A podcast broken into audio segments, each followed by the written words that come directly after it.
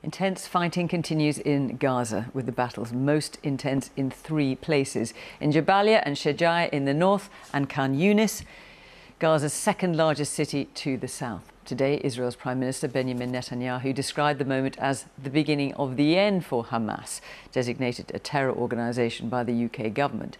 Our international editor Jeremy Bowen assesses what Israel's strategy may be and its chances of success taking cover on the road to Tel Aviv from rockets out of Gaza, air raid sirens, and the activation of Israel's Iron Dome anti-missile system.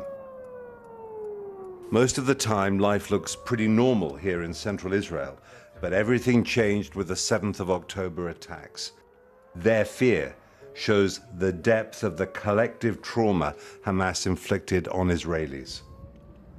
Iron Dome took care of most of the rockets, but one man nearby was hurt. The fact that Hamas can still attack means that it is not beaten. We were going to Tel Aviv to see the man on the left, Amos Yadlin, a veteran fighter pilot, Air Force general, and former head of Israeli military intelligence who still advises his successors.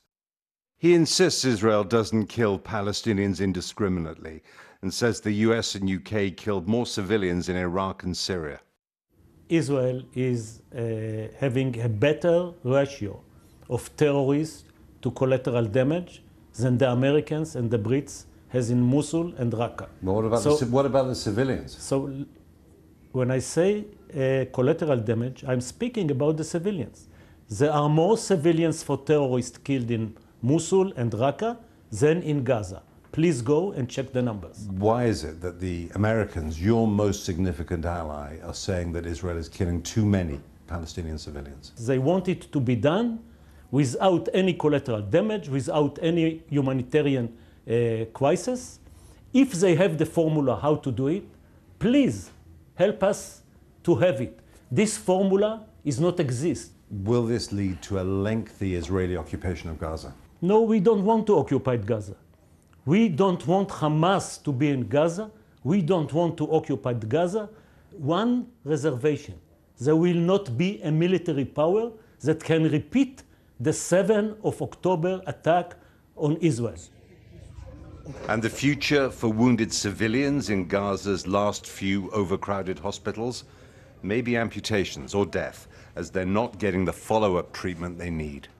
Rafik, aged 14, thought he'd die when he was hit in an airstrike in a district Israel said was safe.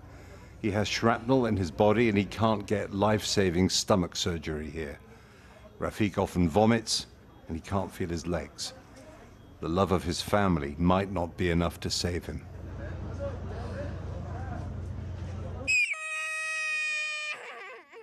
Alas Super has just been wounded for the second time. She says they cut my hand. My grandpa was killed, my dad was shot, and my brother Beso is dead. She's asked what she wants. A new hand. Jeremy Bowen, BBC News, Jerusalem.